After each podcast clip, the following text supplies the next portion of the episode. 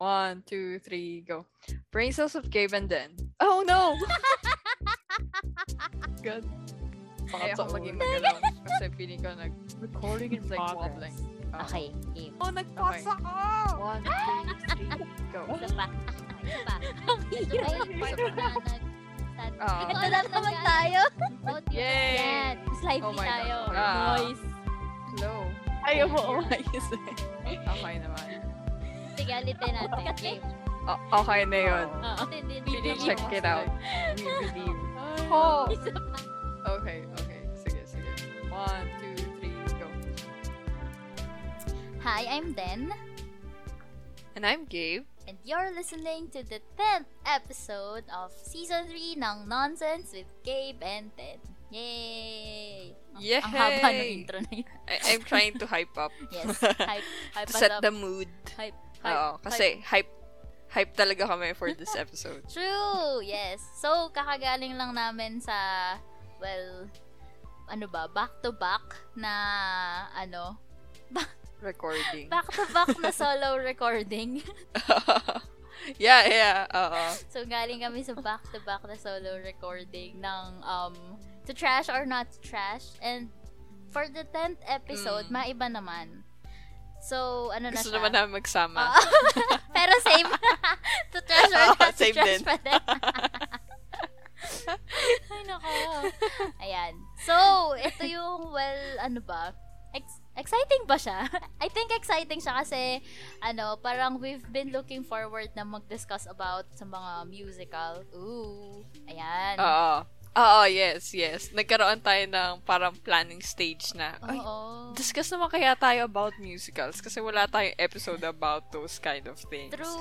Laging lang siya. Onting chika lang sa ibang episode. May mention lang siya. True. Tas, ayun. Tas, lang. Kami ni Jana, as in, Well, hindi na, mahilig ba? Well, oo, mahilig. Ano tayo? Casual. Well, I consider myself, casual lang. Yung maalam ako sa songs, pero yung factual na sobrang nerd about theater and musicals, not so much. Not so much. Too. I've met people talaga nakilala nila kung sino yung tao na yun. Like, uy, true! Oh my gosh! Ang galing. Thank you. True. Thanks for this knowledge, people. Thank you.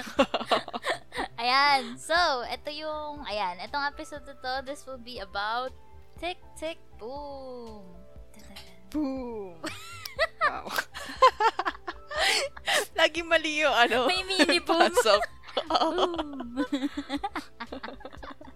Ayan, so, paano ba natin ito sisimulan? Ang hirap simulan. Sige, na lang, kung kailan natin siya pinanood. Well, napanood ko na siya last week. I think week na, same week kung kailan ito nirelease sa Netflix. And then, sobrang hinahype siya ng friend ko. Tapos, sabi ko, panoorin ko siya parang, sige, try ko panoorin, ganyan. Tapos, parang nung nakita ko, parang, di ko pa feel yung, parang musical, ganyan. Oh. Tapos, parang after some hours, oras lang pala, hindi days, no? Sabi ko, sige nga, try na natin. As in, mga gabi na nun. Ayun. Siya, one of the best na napanood kong movie, adaptation. Ayan. Ikaw ba, Jana? Well, ako din, gusto ko sana maki-hype nung una siya na-release. Kasi, ako, LMM fangirl. So, any work niya. Any work niya. Ay, okay, sige, maganda yun. Kahit walang context. Kahit may song lang doon. Ako, willing to sail the seas for this film. Kaso nga lang na-realize ko, pag kita ko sa Netflix. Ay, okay na, andito pala siya sa Netflix. Bigla ako nawala ng gana. Kasi, ang easy lang pala ma-access. True. Andun na agad. So, kagabi ko lang siya napanood, to be honest. And, was it good? Yes. Umiyak ba ako? Oo. Ay, nako, oo. Ganon yung feels niya. As in, uumpisahan mo siyang parang ano ba to? Okay ba to? Ganyan. Tapos matatapos. Parang ka iffy. Oh my gosh. Oo. True. Oo. Ayan. Kasi magtataka ka rin, like, si Andrew Garfield, hindi pa siya si Spider-Man. Magaling ba yung kumanta? Actually, totoo. Diba? Like, sketchy. Ano to? Ano to? Bakit siya? Parang ganon. So, malalaman yan mamaya kung ano ba, maganda pa talaga yung boses niya. It's judge namin ni Jana. Wow! Songer! Songer! Songer yarn. Oh, sige. Dahil dyan, simulan na natin. So, again, itong to trash or not to trash, basically, we will discuss 5 main points about dun sa movie. Basically, yung plot, yung acting, or yung characters themselves, yung visuals, the dialogue, and the sounds. And then, meron kaming bonus, parang rating point, which is yung feel-good bonus if it's ayun, kung okay ba siya sa amin or not. Parang ano na yun. Feel good ba siya? Oo, feel good ba siya? Parang ano yun, last ano namin, last wall of defense. Wow, wall of defense! So, ayan, meron kaming ganong rating.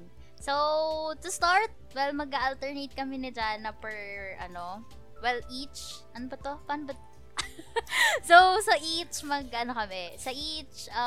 talking points or rating points, magsasalita kami ni Jana ng saloobin namin. And then, ang pagkasundoan namin na i-average namin yung points. May nakahandang calculator dito sa site ko. Oo. Meron kami hindi ako matalino sa math. This is not the day. I can't. This is not the day for that. So, ayan. Akala ko recording lang to. Oo, pero siya talaga yung nagsadya. Sabi niya, paano ba to? So, mag-average tayo. I'm like, oh, okay. Yes. Yes. We shall do this. Okay, so Jana, plot. Start tayo sa plot. Ayan, so, ano ba ang plot ng movie adaptation na to? Mainly, itong movie na to, very basic plot lang talaga. As in, biopic siya ni Jonathan Larson. For those who don't know Jonathan Larson, really famous na gawa niya is Rent. Mm-hmm. So, yung Rent, kung hindi nyo na naman alam, famous na kanta doon, Seasons of Love. 525,600 minutes. Ayun yun. Yep. So, feeling ko alam nyo na yun. So, etong plot na to is weeks before 30th birthday niya. What happened within those weeks? Mm-hmm. Pero, yung weeks na yon very emotionally filled week. As in, alam mo yung under pressure ka na, may mga nasabay pang pressure around you. True. So, hindi mo na alam kung ano yung gagawin mo. Ayun yung nararamdaman ni Jonathan. And all throughout the film, puro trials lang talaga. Mm-hmm. And to know if sa trials na yun, would it be a win or a loss? I think ayun yung charm ng film na you should watch it because of that. You know? True. Kasi ano siya, genius siya na playwright and songwriter. Sobra. Parang like batuhan mo siya ng word, he can make a short song about it. True. Right? Grabe yun. And actually, itong Tick Tick Boom, ano siya, it was pinerform to ni Jonathan Larson like around 1990s, 1992, ganyan. So, ano siya, as rock monologue. So, at that time, hindi to usual. Like, kasi diba usually classics nun eh. Well, diba, Sondheim, mga ganyan. But ito, parang si Jonathan yung nag-pave way para dun sa mga unconventional na musicals, ganyan. Diba, Rent? Yeah. Biglang naging ano siya eh, parang puro, I mean, it's kind of like you're in a, ano ba, listening to a band, like rock band, diba? Oh, parang ano, pop, rock, basta mixture nun. Mix na siya. Kakaiba siya sa ano, regular musicals nga na parang puro ballads, you know. So, ayan. So, ito yung pinaka parang basic plot ng, ng Tick Tick Boom. And alam mo ba na parang ano pala siya? Like when nung buhay pa si Larson, one man show lang talaga to. Pero after nung death niya, diba? Like, after nung death niya, si yung playwright na si David Auburn, so, inadapt niya to into a three-actor piece, which is yung makikita natin sa film, na tatlo sila, like, si Jonathan Larson and two of his friends, si Roger and si Caressa. So, ayun. Okay. Actually, si Lin-Manuel, nag-play din siya as Jonathan Larson sa mga, revival, ganyan, nitong musical na to. And even si Neil Patrick Harris. Like, wow! Kaling! Ako naman. True. Ibig sabihin, ito palang Tick Tick Boom is ilang beses nang na-revive. Mm-hmm. Tapos ngayon, parang, okay, you know what, let's make it into a film. True, oo. Ayan, si Lin-Manuel. Okay. And ano to, diba parang first, ni Lin-Manuel Miranda talaga. Like, feature film, parang ganon. Like, it's a first for everyone. For everyone. Ayan. Cool. Well, it was good for me. True. As his first. True. So, do you want to rate na? Rate na ba natin? Oh, sige. Actually, yung plot for me is hindi siya magwawan. Kasi parang ano siya common trope. Yun, common trope siya. Like, your inner struggles, ganyan. Plus external pressure, yun nga yung kagaya ng sabi mo kanina. So, for me, I think, ano lang siya. Ano ba? Point? Ito na naman sa mga point. Actually, I'm torn between 0.5 and 0.75. Feel ko sobrang baba ng 0.5. Pero, hindi kasi strong asset yung plot.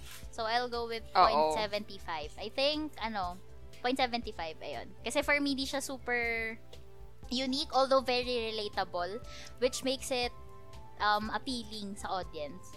Ikaw. Mm-hmm. I think, I would give 0.75 din. Pero, sa reasons na, natuwa lang ako. Ito yung natuwa ko. Mm-hmm. Kasi, ang title, Tick Tick Boom, mm-hmm. and while watching it, ramdam ko talaga yung pressure. True. Naramdaman mo ba? Na-stress din ako True. Plus, ang fun na may tick-tick-tick every pag nag-iisip siya. Like, wow, ang galing. Okay. So, you know what? Let's give it 8.75. Pero, I share your thoughts then na walang special about the plot. True. Nothing special. Pero, may mga special portions din naman sa film na to. Pero, ibang category siya madidiscuss. True. Very true. Ito yung, yung, hindi na tayo mag-dwell sa plot kasi hindi yan yung, I think, hindi ito masyado yung main focus natin kung ba't natin nagustuhan tong film, diba? Mm-hmm. Okay. So, 0.75 over 1 para sa plot. Very, it's a unanimous decision. Yeah. Okay. Next would be the acting. Oh, ito na. So, basic, mabilisan lang. So, sino ba yung mga cast dito, Jana? Okay, so, as I said, not as I said, as Den says, mabilisan lang. So, si Jonathan Larson was played by Andrew Garfield, si Spider-Man, Spoods. Si Susan, or in real life, na girlfriend ni Jonathan Larson named Janet Charleston is played by Alexandra Shipp. I can't remember her movies, pero familiar yung face niya kapag nakita mo siya. Pero Also, ang ganda niya. Yeah, very yes, exactly. Ganda sa kanya man. Eto pa, yung bestie ni Jonathan na si Michael. Is played by Robin De Jesus. And may nilagay na fun fact dito si Marian. Si Marian talaga yung si Den talaga yung maalam. Yeah.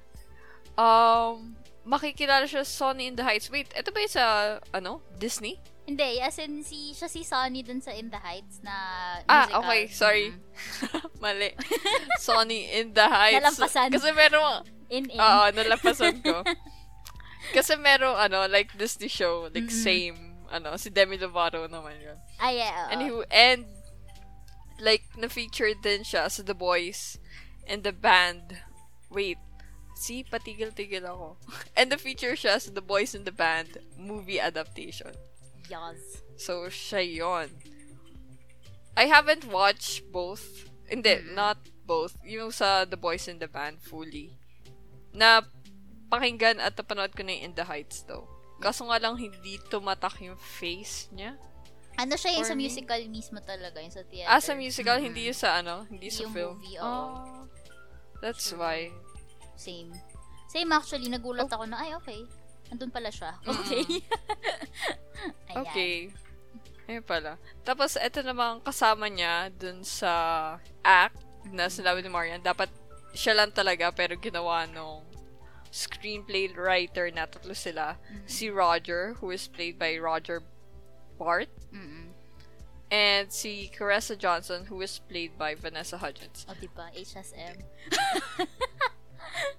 High School Musical feels pala. Ikaw, do you want to add something about Roger? I think you have... Oo, actually, yeah. So, parang nakita ko lang to kanina, pero si Roger pala, so si Roger Bart, is, ano siya, parang lagi, ano siya, long-time friend na siya ni Jonathan Larson. And then, parang, isa siya dun sa mga kasama na parang first people na parang nakikijam. Parang gano'n. Basta yung kasama ni, sa paggawa din ng Rent or parang pag-play ng Rent. So, ayan. Yung Roger from Rent, sa kanya binase yung name nun. Like, oh sweet. So, ayan. Mga okay. Fun channeling lang. By the way, to correct myself, Roger is played by Joshua Henry. Roger Bart is yung from Rent. Pinis sa kanya. Ayan, pinis si Roger kay Roger Bart. Alrighty. So, characters or acting. For me, okay yung acting kasi nakakadala sila lahat. Like, ito yung hindi, minus pa yung like, pag kumakanta na sila. Iba kasi yung emotions din nila when singing. Pero ito yung mismong actual, like, yung, Yun, yung besides sa pagkanta, nakakadala yung acting nila. As in, especially that one scene na about kay Michael, yung may inamin siya kay Jonathan Larson. I'm like, bruh, the feels. Ayun. So, ayan, it's a very strong, moment for me. Ikaw ba? I think, paano ba? Ako natuwa din ako. Same sentiments. Pero, I think more, the right word for it is surprised. Kasi, hindi ko inakala, like, they would be this good. Uh-oh. Kasi yung mga actors na to, I've watched them in other movies, but not in a musical and not in a drama. True. So, and heavy drum. Medyo heavy drum siya. Kasi siyang slice of life. It was kinda heavy. Oh, slice of life. Was well portrayed. Magaling. Magaling lang talaga. And yun nga, element of surprise. So, I think I will give this flat 1. Ah, lakas! Actually, I'd give this a 1 as well. Kasi yun nga, nakakadala siya. And, I think, nasa way din kasi ng pag-portray ng characters yung script. Like, kahit gaano kaganda yung script mo or yung, character build-up, if yung mismong acting is hindi ka madadalaw, sayang lang din yun, diba? So, yep, no, solid 1. No, that is one. True. Mm-hmm. Okay, malakas ang natin sa acting. It's a solid 1. Alright. Ang gusto ko, nagkaka-agree tayo sa natin, scores. True, hindi kailangan masyado ng calci. You know. Yung calci pala yung problema. Okay, sige. Okay, so ayan. Moving forward tayo sa visuals. So, Jana, sige. Linawin mo sa atin. Ano yung basihan natin ng visuals for this type of film? Kasi, yun nga. Yeah. A musical, diba? So, tung sa visuals, how we would discuss it is paano na visualize yung main story, yung plot. Paano siya na-represent through may it be the stage, kung paano naayos yung stage, paano na-set yung mood, ganon. That would be the visuals. So, I think, tong sa movie, naayos talaga nila to the point na ramdam ko yung tension. Kasi this film is high tension, may it be happy tension or as in yung frustrating tension, as in yung mapapressure ka, like, pwede ka na mag-break. True. Naramdaman ko yun, like, through interactions with each character, yung mood, yung setting ng room. Okay siya. Even though, ano lang eh, di ba, pili lang halos yung scenes na nagmo-move sila. Mm-hmm. Pero, ano siya, well put, mm-hmm. and well, ano ba? Executed. Executed. Mm-hmm. True. So, pero hindi siya, like, flat one for me. I see. Kasi, paano ba? I've seen better na mas maayos yung transition. Mapapansin nyo kasi pag pinanood nyo tong film, hindi siya dire-diretso. Like, okay, past ni Jonathan Larson, we would go through the past. Patalon-talon siya from present, past, present, past, present. Mm. And may times na parang sa psyche lang ni Jonathan yung makikita.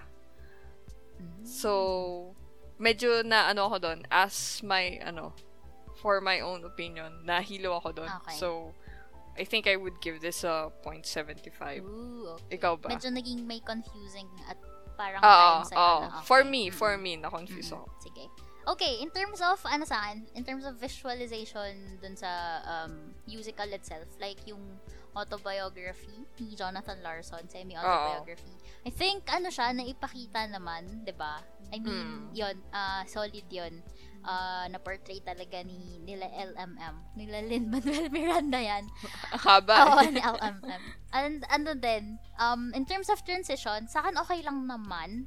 And in terms of evoking naman yung emotions natin, it did a good job in terms of visually parang representing yung emotions niya. Kagaya na sabi mo, in terms of pressure, every time na pe-pressure si Jonathan Larson, meron nung tick-tick-tick sound. Like, are you running out of time? Wow. Ano ka? Yeah. Hamilton ka. Ayun, are you running out of time? Ganyan. And, iniisip ko, alam ko may mga instances na medyo na-off lang ako sa ibang scenes. Not necessarily, I think dahil sa effects, medyo naging technical na siya. Okay. I think, yun. So, yun yung medyo magpapababa ng grade ko. Particularly to dun sa, yung scene sa rooftop. So, ayan. If baka nyo. Kala ko Sunday brunch. Hindi naman.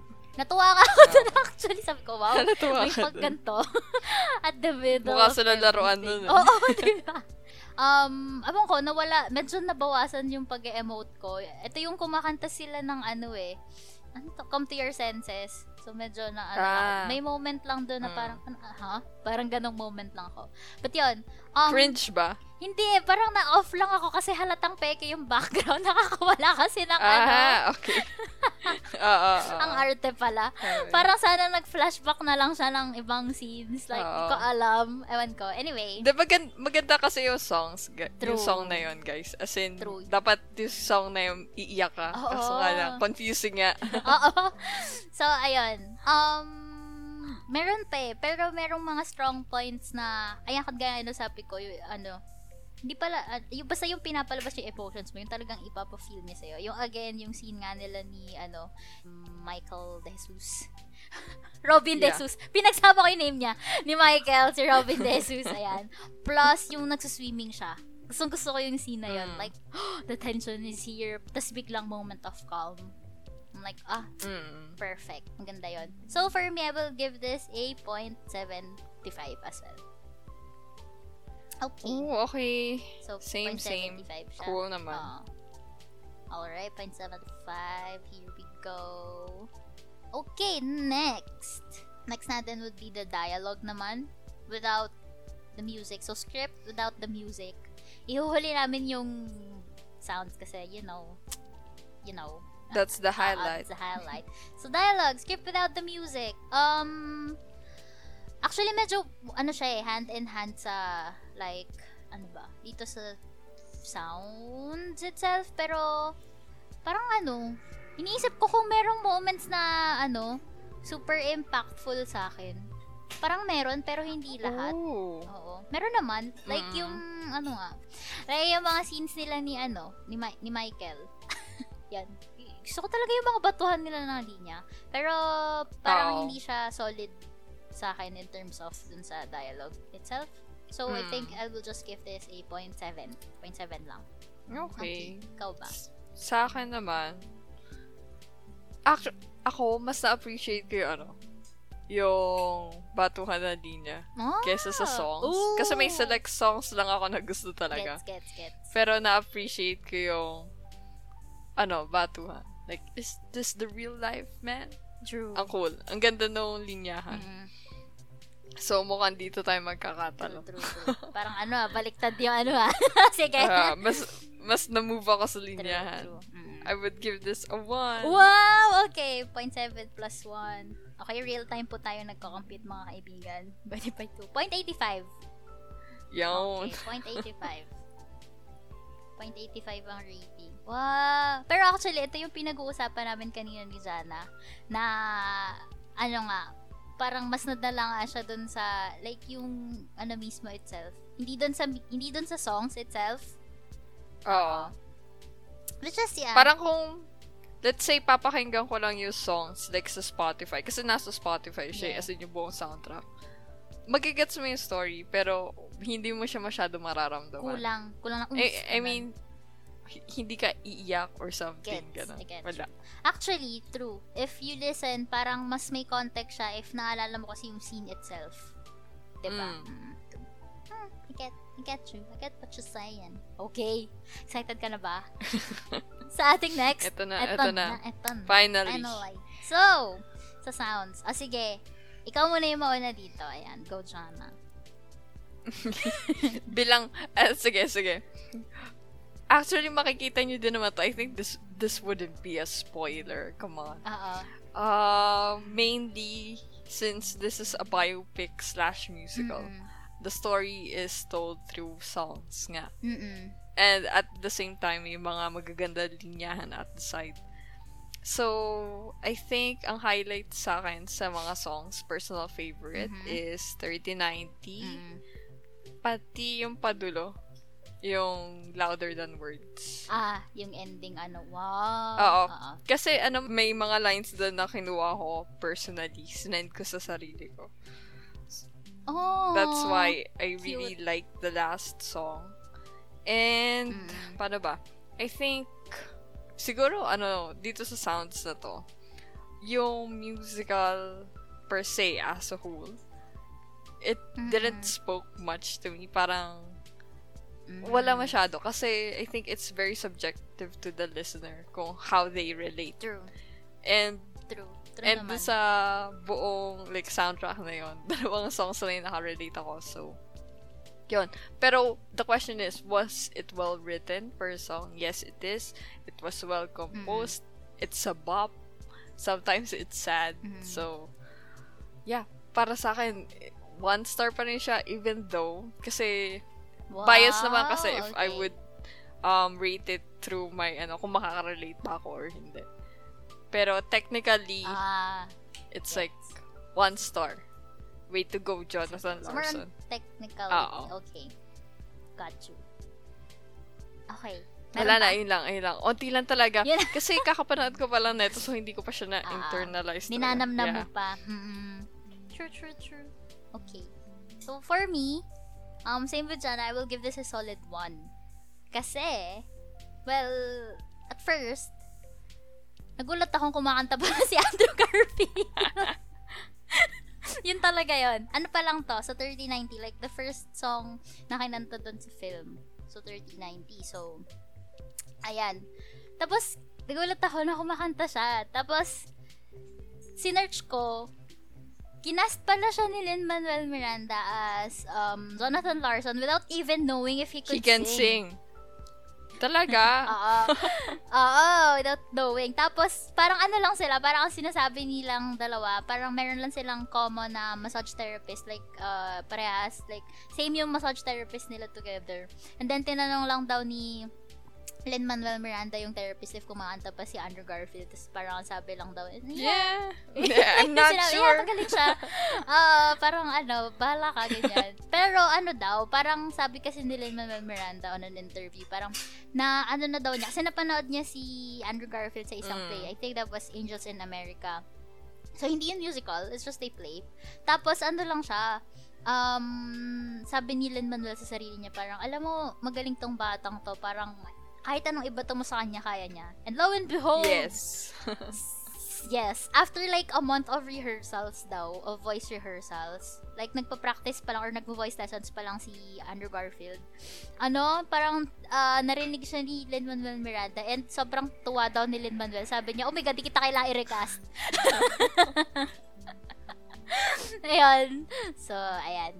Ayan. First of all, yun, wow, ang galing. Nagulat ako doon. Kasi guys, sobrang galing talaga ni Andrew Garfield. Like, hands down. Diba? And then, aside from that, is yung another thing is sobrang galing gumawa ng lyrics ni Jonathan Larson. Like, I get paano niya na-compose ngayon yung Seasons of Love. As in, yun nga, kagaya na sabi ni Jana, ang ganda na kumukuha siya ng dito? Like, ng random words. And just make it into something. Ano daw yun, form of exercise niya. According sa film. It's his form of exercise daw, ganyan. Para yung creative juices niya. So, doon ako natuwa. Like, sabi ko, oh my gosh. Yung lyrics pa lang ng 3090, sabi ko, ang galing. Hands down. Yun. Wala, natuwa lang ako doon.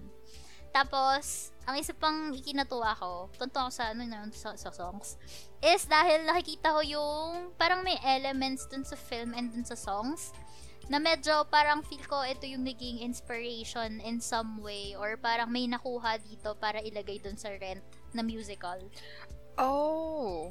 Ewan ko. Which may song? May mga na-imagine akong ganun. Teka, iniisip ko eh. Meron dong isa, yung about to paying the rent, yung nawalan siya ng rent yun. Eh. So feel ko yun yung unang-una pa lang na song, diba? Yung sa Rent. Tapos saka yung Would You Light My Candle, yun, ni Mimi. Yan yung mga ganun. Plus yung prevailing, parang yung ano ba yung main storyline kasi nung diba nung Rent is about sa AIDS, which is pinakita na rin dito sa film na parang na. Yun nga yung mga friends, yung parang around 1990s yun, so ayun, as in nakaka-relate ka talaga. Plus ako, maraming songs dito na parang tumagos naman sa akin, not necessarily dahil nakaka-relate ako, like hindi lang yun. Yung sa iba kasi talagang tagos yung lyrics. Like, mararamdaman mo kung ano yung pinaguhugutan ni Larson. Parang ganon. Oh, which is, true. Parang ganyan. True. So, yan. Which is why I give this a solid 1. And, ayan. Okay siya. After nga nito, alam mo ba, pinakinggan ko yung lahat na ulit ng songs ng Rent. Ako din. Diba? Like, makikita ko na lang sa Spotify ko, uy, may nakikinig na Rent. True. Si Denise to. Ay, nako. True. Ay, alam mo ba, very off topic. Parang nakita ko yung pinapakinggan mo kanina, Nicki Minaj. Tapos, pagtingin ko sa pinapakinggan ko, pagtingin ko dun sa last play, yung nakapost sa akin is, parang OST ng JoJo's Bizarre Adventure. Sabi ko, ano ba yan? What is this? Anywho. Sige, balik tayo dun sa rating natin. So, 1, we have a solid 1 for the music or for the sounds. Yay! So, last, feel good bonus. Ayan. So, ikaw, overall mo? Overall, teka lang, hindi ko put into words. Hindi siya feel good eh. Masakit siya sa puso. Hindi siya feel good. Oo. True. Hinanap ko yung words. Pero, would I watch it again? Yes. Ito yung mga film na, pang realization, ganun. When you're at a slump in your life, this would, pang-motivate mo. Ganun siya. I think I knew feel good. Yeah. Na kung Tsaka knowing na hindi lang ikaw. Yeah, exactly. So, para sa akin, very relatable to sa aking situation, sa mga aking fellow artists talaga. Like, it's hard. It's hard talaga, you want to keep your passion, kasi nga lang yung passion mo, hindi ka nakita doon. True. Na? Yun yung dito parang pain dilemma. Like, should I stop? Should I continue? Oo. And mahirap naman maging self-righteous right now, lalo na this pandemic, so. True. Unless, very special ka talaga, like Jonathan Larson. True, di ba? Parang iisipin mo. You can assess yourself if mediocre ka ba or there's really something special about you. So, yun. Ayan. Ikaw. Alam kong madami ka sa loobin dito sa feel good bonus na to. Gaya lang sabi mo, hindi siya feel good. Kasi after mo siyang panoorin, ang bigat niya sa kalooban. Like, knowing yung ending, ayun, yun actually nagpa-ano sa akin eh, na parang pumigat yung kalooban ko doon sa ending. Kasi parang yung mga realizations, ganyan. Pero yeah, it's true. This is something na I will rewatch again. I will re-listen again. Para siyang Rent. Yeah. Actually, same. Mabigat. Sobrang, yung Rent though, mas heavy yung story nun. And mas dark compared dito. Ito kasi more on talagang ano eh, struggles mo into, parang ayan, in being an artist or doing what you really love or something na you're passionate about. And yung parang yun nga, the whole world is against it. Yeah. Parang akala mo, at one moment you did great pero sasabihin ni world nope wala lang yun like, ano yun, parang ganun lang, parang dumi ganyan. So yun, kaya maganda yung point din dyan na ano nga talaga siya, it's something na relatable and yep, maraming makaka-relate regardless kung artist ka or hindi. Like at some point, you will come at the crossroad na parang ano ba yung dapat kong gawin in life, ano purpose ko, so ayan. Oo, true. Ayan. So, hindi rin siya comforting. Hindi siya comforting. Pero ano siya, ano ba yung ganong feeling? Yung, hindi lang siya yung basta maganda eh. Parang ano siya, ano yung emotions mo. Come to your senses. Parang na-juggle yung emotions mo and parang it allows you to have another perspective. Yun. Parang yun. Anyway, true. Di siya feel good pero you should still watch it. Baka magkaroon ka na realizations in life kapag pinanood mo siya. Ganun siyang vibes. Oo. May realizations in life. So, ayun. Yun. So, ang final rating natin ay ito na nga po. Wait lang. 4.35. Tama ba? Wow! 0.75 plus 1 plus 0.75. Baka mali mental math. Plus 1. 4.35. Tama. Wow! Okay, ayan. So, overall, 4.35 ang aming rating sa kanya. So, mataas na yun, 4.35 out of 5. Yeah. Taas yun. So, ayan. 4.35. So, again, for us, it's not a trash film. It's not a trash movie adaptation. Yun. So, it is a treasure. Yan. It is gold. So, you go watch it, sis. Nasa Netflix lang siya. Tuwa na naman si John kasi LMM. Ay, naku. Pupunta talaga ako New York. Hoy, true. Alam ba, iniisip. Sabi ko talaga, gusto kong pumunta lang ng New York para lang manood ng... Same. Sis, ayun lang. Tapos kakain ng hotdog sa labas. Oo. Tapos mag-aantay ka kung merong mag-aano sa labas. Yung parang random video. May ganon. Yung para mahatak yung mga tao manood. Like, oh my God. That's the life. Yes. This is the life. Bo. Okay, so yun. Yun lang sa akin. Sa'yo ba? May add ka pa? May comment ka? You know what? Suggestions? Wala na ako i-add. Gusto ko na lang marinig yung suggestions ng ibang tao. So, true. I know na hype na talaga siya and I've seen friends watch this film. Sinastory pa nila sa IG. So, connect with us in Instagram. It's @NonsenseGD. Or in Facebook, Nonsense with Gabe and Den. Message us. Hype with us. Yes. We will hype with you too. True. With the herd. Or if meron silang recommendations for other musicals or even movies na same na gantong feels. Pero wag naman yung sobrang bigat, guys. Tama na po. Pero yeah, anyway, any genre, feel free to recommend to us. So again, balay nyo, siya yung next naming i-rate to trash not or to trash. Not to trash. Okay, ayun lang. See ya next Monday! Bye! Bye! 1, 2, 3, stop! Okay. Show your support by following our podcast on Spotify. New episodes are up every Monday. You can listen to us on these platforms as well. Spotify, Apple Podcast, Google Podcast, Overcast, Breaker, Castbox, Pocketcast, Radio Public, and Stitcher. Talk to us on our most active social media platform, Instagram. Just follow @NonsenseG. See ya!